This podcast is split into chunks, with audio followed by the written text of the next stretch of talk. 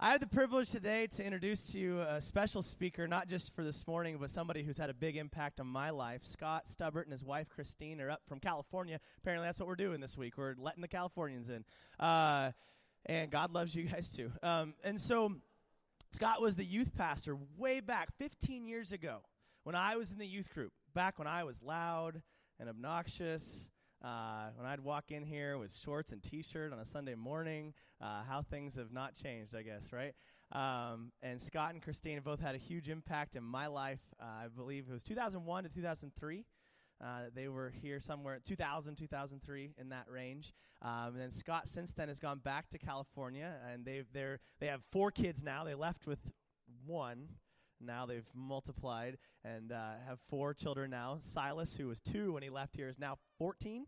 14 years old, and uh, so it's been incredible just to have them back this weekend. We've been hanging out, playing games, laughing, catching up. Uh, it's been a beautiful time. And Scott is now the pastor of, of uh, one of the pastors of Celebrate Recovery down in Modesto, a church of over 3,000 people. And so Scott has been, um, and, and, as you know, we've been started to Celebrate Recovery about a month ago. And so when this was all in the works, I called Scott and said, "Hey, man, would you come? Would you share with us your own personal testimony uh, and and then just preach to the word from us?" And, and he was more than delighted to come and uh, to share with us. And so uh, I tell you what, you know, we we Heather had come to me, talked about wanting to start this thing, and uh, I I knew I had heard that Scott was a pastor of Celebrate Recovery. I call I Facebooked him out of the blue, and one of the thing, first things he told me is he goes, "Man, Christine and I have been praying for the last six years." That a Celebrate Recovery would be started in Soldotna, Alaska. I mean, you talk about goosebumpy thing. God is in control, man. He is doing stuff, and to think about them on their knees for our church for six years, praying that specifically, and then to Facebook him out of the blue and say, "Hey, we're thinking about starting to celebrate recovery." Uh, God is good, and so would you please, with me, give a warm Peninsula Grace welcome to Scott Stubbert.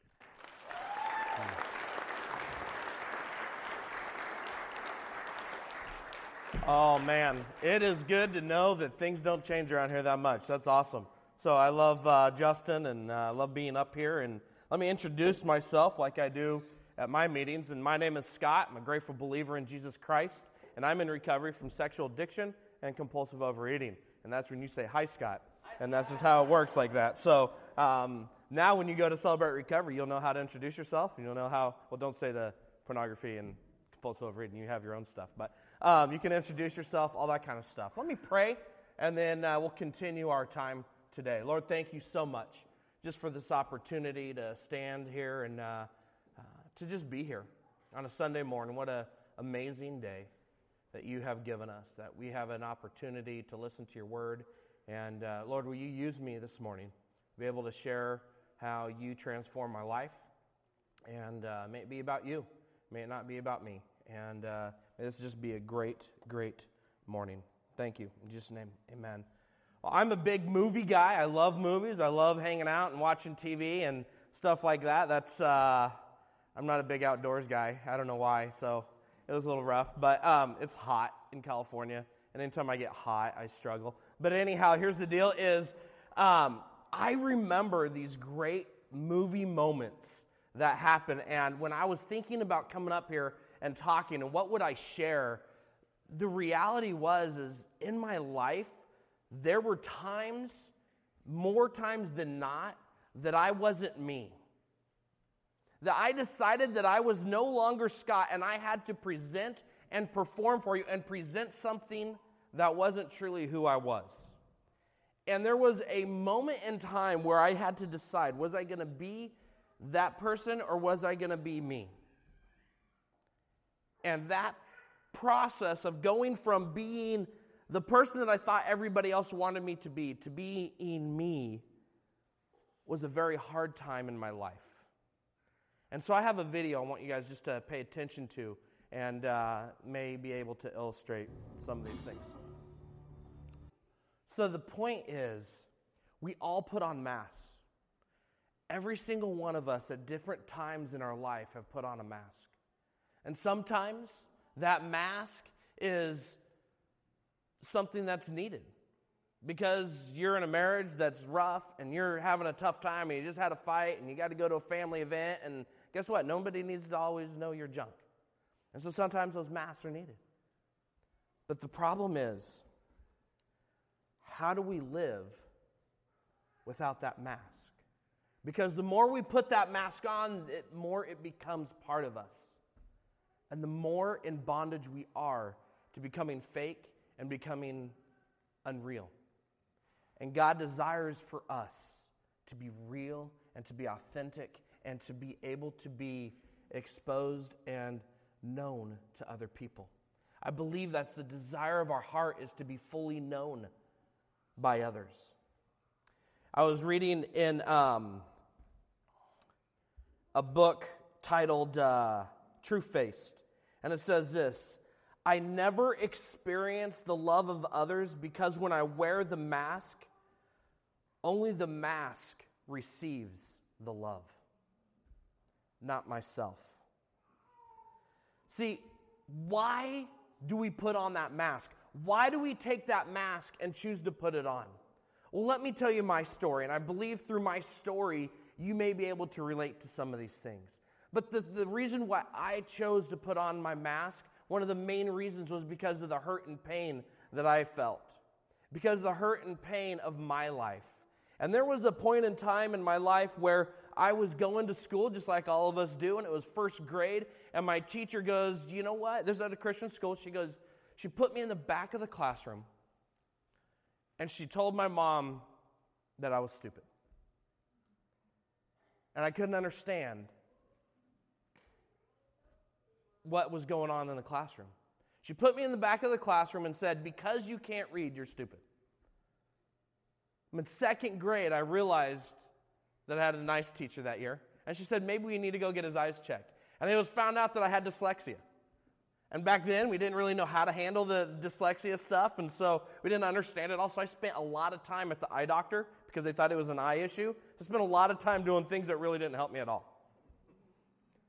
I spent a lot of time at a tutor's house down the street, staring out the window and seeing all my friends in the street playing football and, and baseball and all these things that kids do, riding their bikes, as I sat there hour after hour studying things and not being able to comprehend it, not being able to understand it because I just struggled. I felt different. I felt weird. I didn't feel worthy enough because I was stupid, because I was unlovable. And I remember moments in my life where that continually came up. There was moments in my life that that was only reinforced.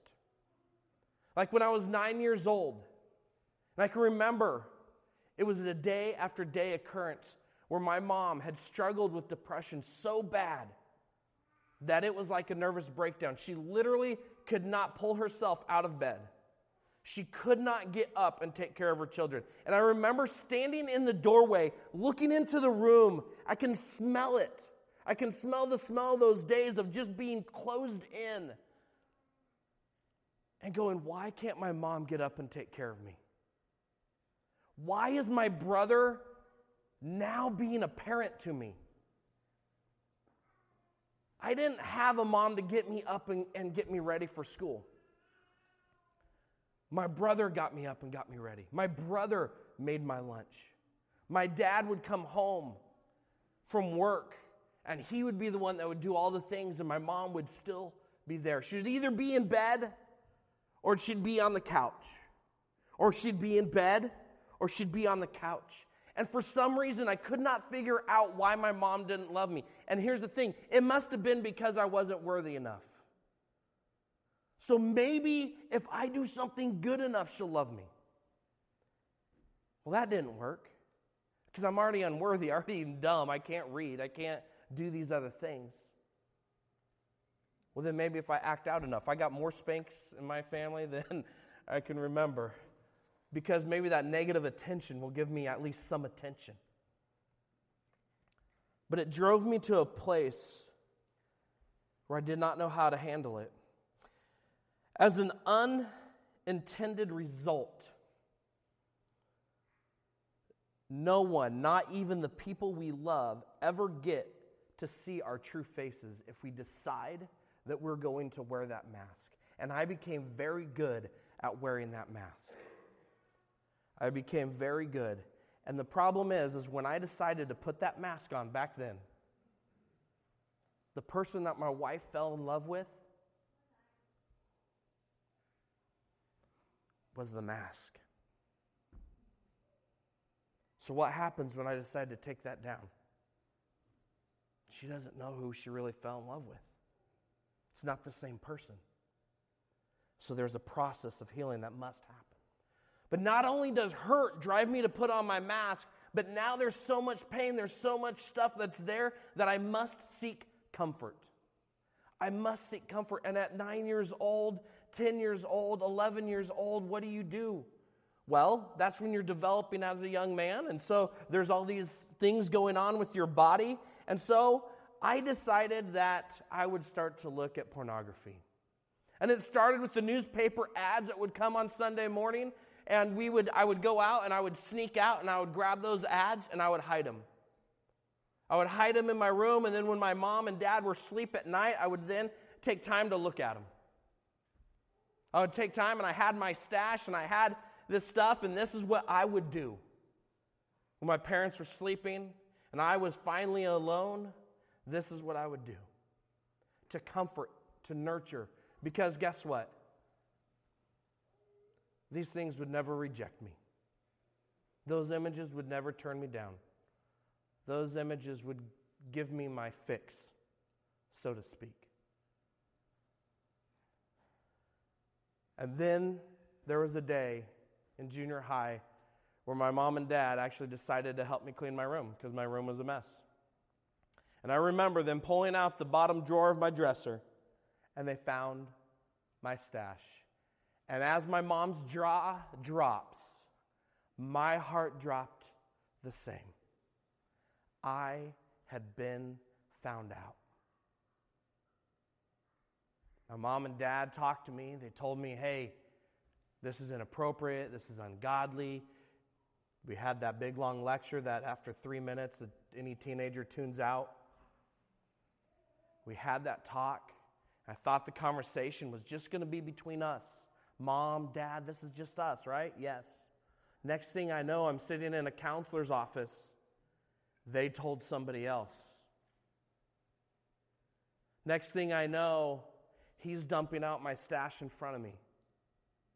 I was humiliated, I was embarrassed, and I knew I had to only put that mask on better. I had to hide my stuff better. See, Ezra chapter 9, verse 6 says this Oh my God, I am ashamed and blush to lift my face to you, my God. For our iniquities have risen higher than our heads, and our guilt is mounted up to the heavens. The guilt and the shame that I felt, I could not let anybody else in. So I had to only do one thing, and that was to wear my mask. So I hid it better. I found new places to hide my stash, places my parents wouldn't look. And then in, high school, it came to a new level. In high school, went over to a friend's house and he's like, hey, check this thing out my dad's garage. I'm like, okay. And I'm just a naive dude. And all of a sudden he shows me this calendar and I rebuked him like any good Christian would. Hey, this is wrong. This is sinful. We shouldn't be looking at this stuff. And I walked out of that garage. I got in my car and I drove right around the corner to our mini mart where I bought my first magazine. And my addiction took a whole new level. And then as you continue to do that, my, my, my struggle and my battle to find freedom and to find victory, from that continued to be a vicious cycle. Then, if I wasn't looking at that, then my decisions were to eat food because food brings me great comfort. There's nothing like going to that Moose's Loose and getting that apple fritter and going, oh yeah. Jesse brought some uh, cupcakes to this party last night, and I'm just telling you, there was a moment that I was like, whoa, if I'm not careful, I will derail. And I will just go bonkers over this stuff. They were amazing. Food was a great comfort to me.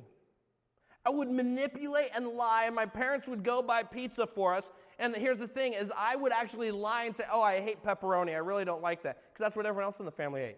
But I love Hawaiian pizza. That way I could get my own pizza. That was before my dad realized that you could split it, you know what I mean? So he, they would have be three of them would be eating their pizza and then I'd have my whole pizza to myself.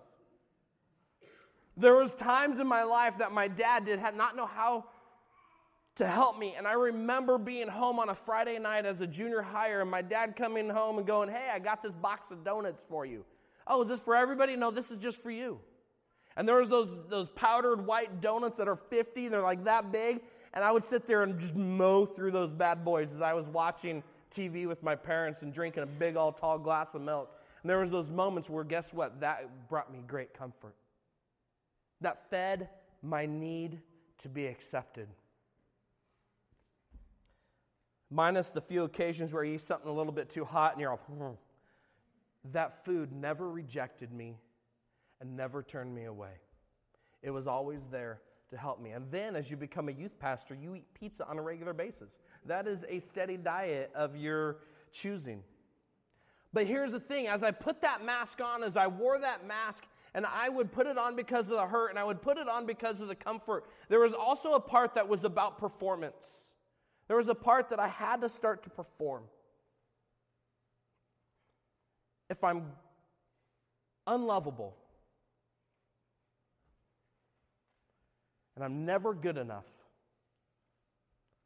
well, maybe I can try something else.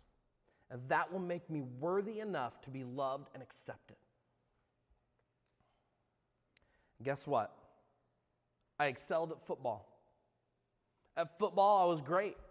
In high school, our team was phenomenal. I, it was crazy. My senior year, we were the number two rated defense in all of California. We only allowed 525 yards total the whole year. Phenomenal. The last three games of my senior year, I was defense player of the game. I averaged, I think it was 13 sacks a year there was this part of me that was amazing. And then I stepped foot on the college campus for the first time, and guess what? No one gave a rip about what I did in football. All those awards I got, all those, those things, the patches on my Letterman's jacket didn't mean a thing. The banner hanging up in our gym didn't mean a thing. Well, maybe if I get good at religion, maybe if I become a pastor, then I'll be worthy enough. No. Maybe if I'm funny enough, maybe if I can make enough people laugh, then I'll be worthy enough. No. See, Psalms chapter 20, verse 7 says this Some trust in chariots and some in horses, but we trust in the name of the Lord our God. And I put my trust in chariots and in horses, and I did not put my trust in God. Galatians chapter 5, verses 19 through 21 says this It says, Now the works of the flesh are evident sexual immorality, impurity, sensuality, idolatry, sorcery, enmity, strife, jealousy, fits of anger, rivalries, dissensions, divisions, envy, drunkenness, orgies, and things like these Whew. I know I relate to a few of those stinking things, and I hate it. But here's the reality in our lives, we have this hurt, we have this comfort we seek, and we have this performance that only allows us to continue to hide behind our mask. And when I tried to take the mask on my, off myself, I only failed. I only failed. But how do we take off this mask that we've put on? How do we take that off? See, First John chapter 1 verse 6 starts to tell us that we that we need to do this and it says this, if we say we have fellowship with him while we walk in darkness, we lie and do not practice the truth. But if we walk in the light as he is in the light, we have fellowship with one another, and the blood of Jesus, his son, cleanses us from all sin. If we say we have no sin, we deceive ourselves, and the truth is not in us. If we confess our sins, he is faithful and just to forgive us our sins and to cleanse us from all unrighteousness. If we say we have not sinned, we make him a liar, and his word is not in us. We are called as believers in Jesus Christ to walk in the light and to take that mask off. When I tried to do it on my own, this is what I found I found rejection. When my mask was ripped off of my face by my parents that day, and I tried to be honest and authentic at that moment, guess what? I was only rejected by my parents. My trust was broken.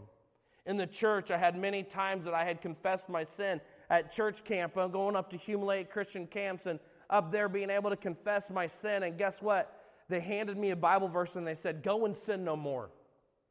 As good as that was, what do you mean go and sin no more? I don't know how to do that. I've tried to stop and I can't stop. Well, maybe you got to pray more. Okay, I've done that. Maybe you need to read more. Maybe you need to memorize more. Maybe you need to do this more. It was all, for me, about religion and performance, and it didn't work because it was all head knowledge and it wasn't heart knowledge. The church had let me down. And I don't know if you've ever had that moment in your life where the church has let you down, but it is a hopeless feeling when you feel that rejection from the leaders that are around you. There was a time I actually was being discipled by a guy, and we drove up to Knights Ferry, which is, you guys don't know where that is, but it's about a half hour, 45 minutes away. And we were coming back, and I finally built up the confidence and the nerves to tell him. And I told him, and he dropped me off at my house, and he never talked to me again. I'll see him at parties these days, and guess what? We'll do the cordial hi, how are you? And past that, there's nothing. I was abandoned. I was rejected.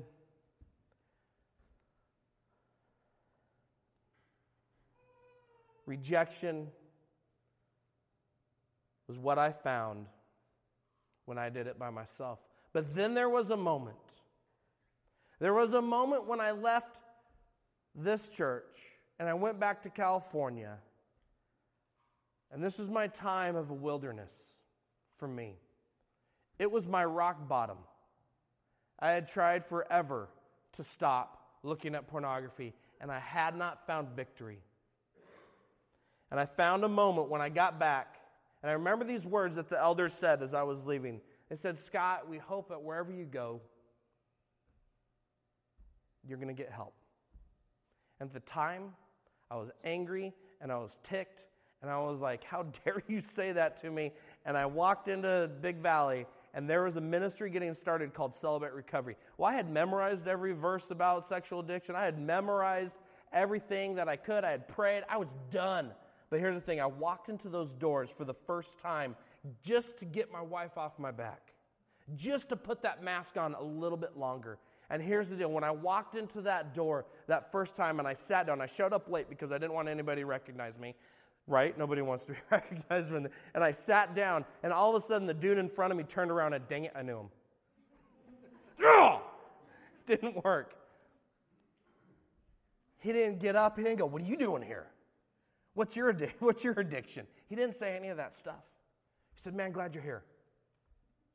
We broke off from that large group time. We went to this what, what we call an open share group time.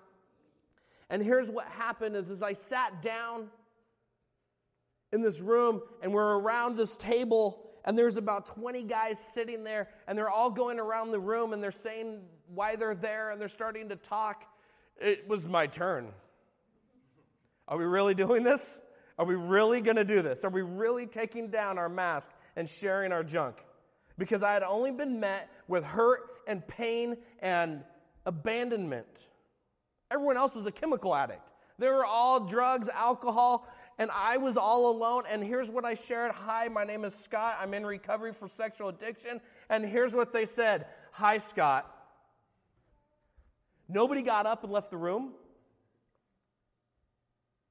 They listened to what I had to say, and it was for the first time as I was taking that mask off, I started to cry in that room with those 20 men. What in the world is going on? We don't cry. That's why I keep my mask up, right? Because if I have that mask up, I don't have to feel. I started to cry. I started to share my hurts and my pains. And God, at that moment, showed me that I was accepted and I was loved. Whoa.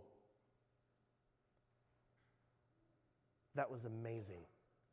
And then afterwards, they, I got invited to this thing that they call a step study.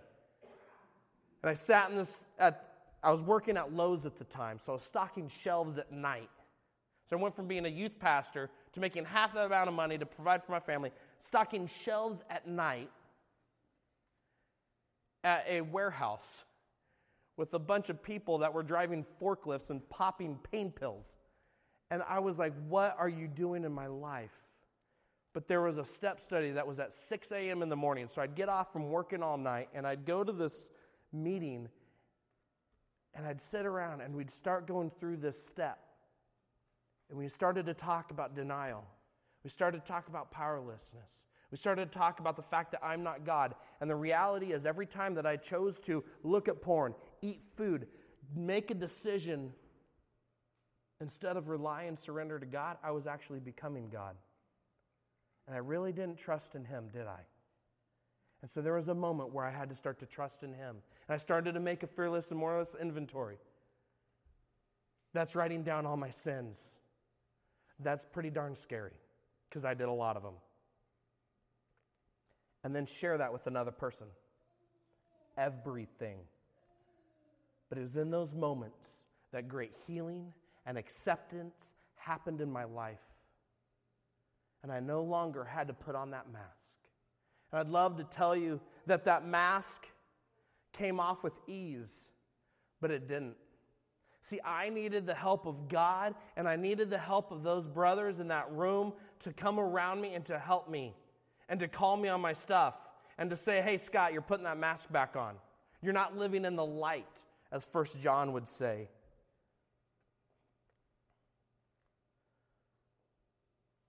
So, how do we live our life without the mask? How do we live this life without putting that mask off, on? And how do we live in the light that God calls us to live in? It's this room in Trueface that he would refer to as this room of trust, living and trusting God. That the fact that I will not be rejected for who I am, that I can be me fully and I will not be rejected. And if it is, it's not about me. It's tough to be exposed and to be let everybody know what's going on.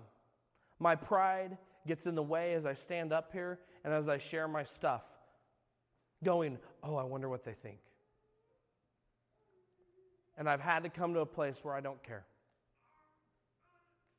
I had to come to a place where I have to be me. See, the toughest part for me was that fifth step. It was actually sitting down across from a guy in Starbucks saying, oh, This is what I did.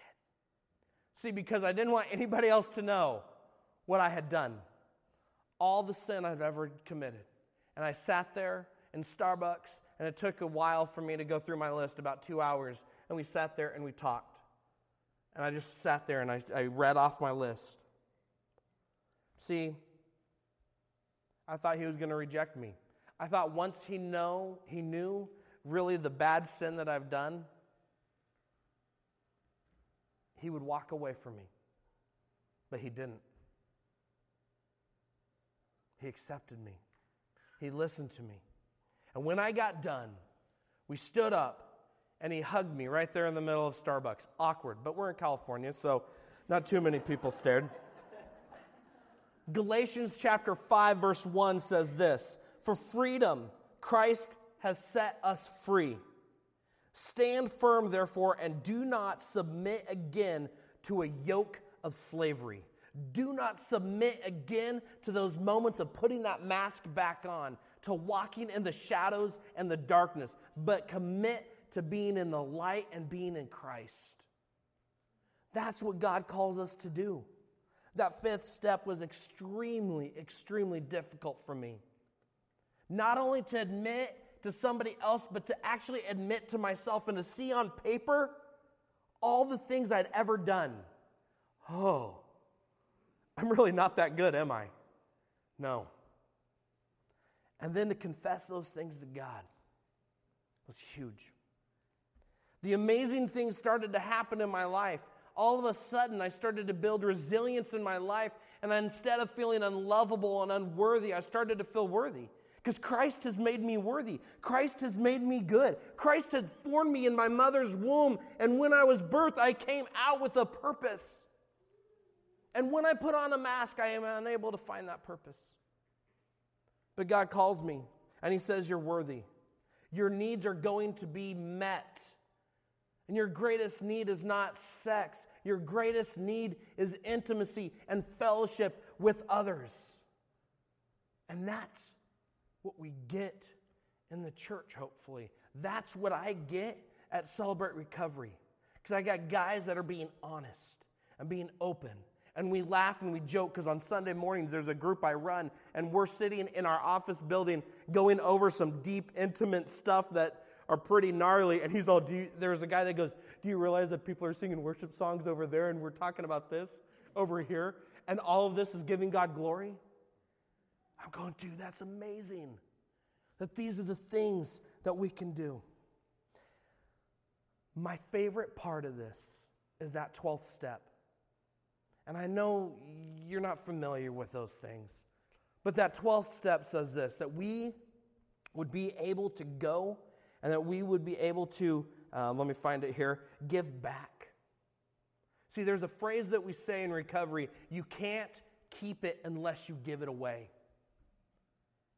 And so all of a sudden, I started to do announcements at Celebrate Recovery.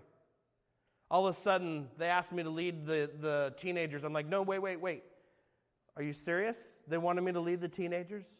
And all of a sudden, I started leading teenagers, having given them a safe place to talk about the fact their parents are getting a divorce, the fact that they're, they're doing drugs, the fact that they're, they're having sex with their girlfriend, the fact that this is going on, and providing a safe place and not freak out and go, oh!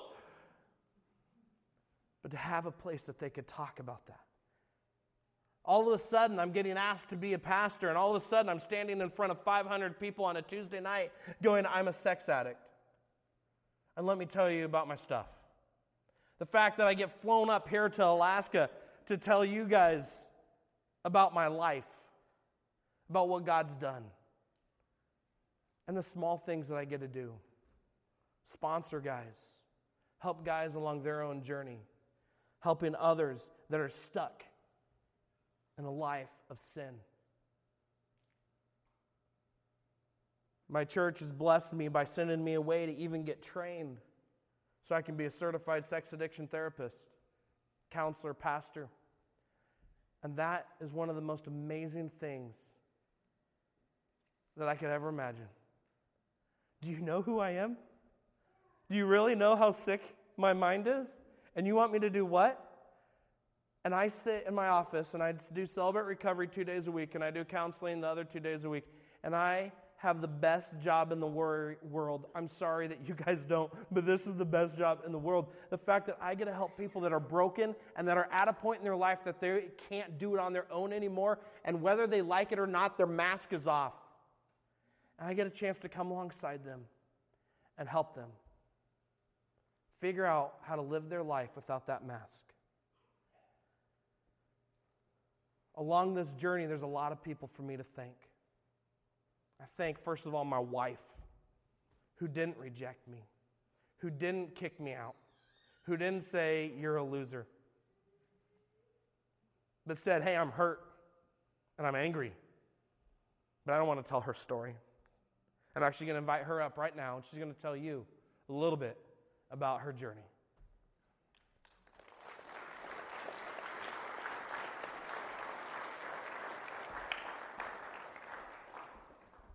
Okay, I don't usually uh, do this part, so um, and I'll probably cry because I normally do.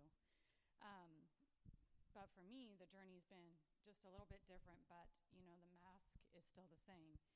And for me, I've realized that in Genesis, it says that God made us in His image. And I think the moment that sin entered the world is when we put on that mask you know, Adam and Eve tried to cover their sin. And I think we all try to, and I know I tried to cover my sin, and also I would try to cover my hurt. I didn't want people to know that I was hurt by them. So for me, the masked looked more acceptable to the world. And in fact, in many ways, um, it was praised. I was responsible and I made the good choices and I was involved in church and I did all the right things. And so this was great. You're a leader. How amazing. But really, it was just a mask because I was afraid that people wouldn't like me. So if I could kind of be God's, you know, I don't know, front person here, then it was God they were rejecting. And uh, so, unfortunately, I could become critical and I'd be real quick to say, You shouldn't do that. God wouldn't want you to do that. And so, then if they didn't like me, it was really, I would say, Well, they just don't know God. And that was a mask I would put up because it kept me from thinking I wasn't good enough. And um, also, I would try to control and fix and keep people happy because I needed my circumstances and things around me to be good so that I could feel at peace.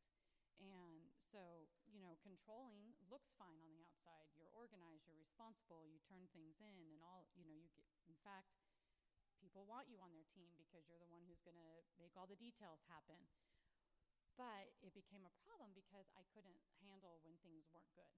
So I know even when I was little, if my mom or something was upset, even if it wasn't me who had done anything, I would apologize, thinking, well, I just need to make her happy because if she's happy, then the rest of us can be happy and then I can feel good. So, all of that was keeping me from realizing my own value and from living that abundant life that God promises us. And I couldn't grasp that. I didn't understand what that looked like. Um, when I finally came to Celebrate Recovery, um, because I was going to help Scott and I was going to support him and I was going to be the best recovery person out there. Because if you're going to do something, you're going to do it well. and um, I had to realize that my controlling and my fixing was me wanting to be God. And that I didn't trust God. I wanted my plan, and I would say, but look, my plan is biblical. I want God's stuff. But it wasn't God's plan that I was trusting. I was trusting my own ability to fix things. And so I really believe that, you know, God allowed me and had me walk through a storm, and He didn't stop the storm because He loved me so much. That it wasn't enough to just let me have this mediocre life. And He wanted all of me. He wanted more than just my good actions, He wanted my heart. And He wanted me to um, truly know what it means to love him and trust him and to need him. And I had never needed him. And so I think he allowed, you know, this crisis in my marriage because I, I didn't know what to do. I, I had bought all the books, I had passed all the books on to Scott, I was controlling all the money, and yet life was still out of control. So I've had to learn that I have to take off that mask and go, God, it's, it's your life. It's not my life. And it's okay that I'm not perfect. It's okay that I don't make all the right choices. And I can't fix Scott, and it's okay. It's not my job to fix Scott. And if Scott messes up, that's Scott. That's not me. And so I've had to learn that this idea of trusting him is a discipline that I have to practice day by day and sometimes moment by moment. I don't have to trust Scott. God has grown us in that area, and our trust is far beyond where it's ever been. But I don't know that I'm called to trust Him 100%. But I do trust that God will carry me through whatever circumstances come along.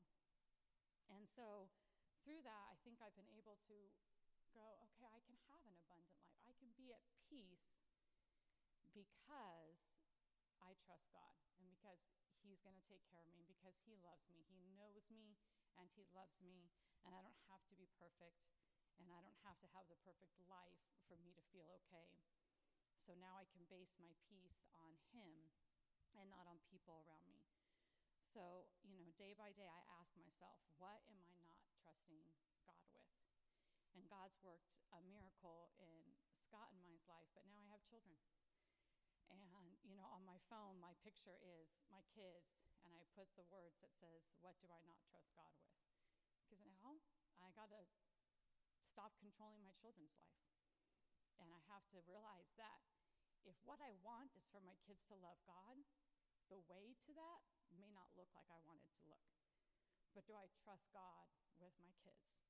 So daily, I have to take off that mask. I have to tell people what am I struggling with. I have to share, you know, the good and the bad. I have to confess my sins. I have to have people that I trust that I can be real with. And um, through all of this, I can say that it is well with my soul and that God does work. Sorry. And we're just so thankful to get to come up here and share and just God has done so much in my life and he works in my husband's life and so you know my encouragement is just you know celebrate recovery or this idea of a mask is not just for those with addictions you know this is for all of us because we all experience hurt we all experience pain and we all make bad choices in order to cover up that pain so I work this day by day. The mask goes on, I have to take it off. And so I just continue to practice this in my life and to remind myself that it's not, um, I have to trust God and let Him have it and surrender it to Him. That allows me to love Scott fully because it's not about me and whether he's rejecting me, and it allows me to love other people fully as well because I'm not worried about me. I'm just loving people. Um, so, anyways, thank you for letting me share. Awesome.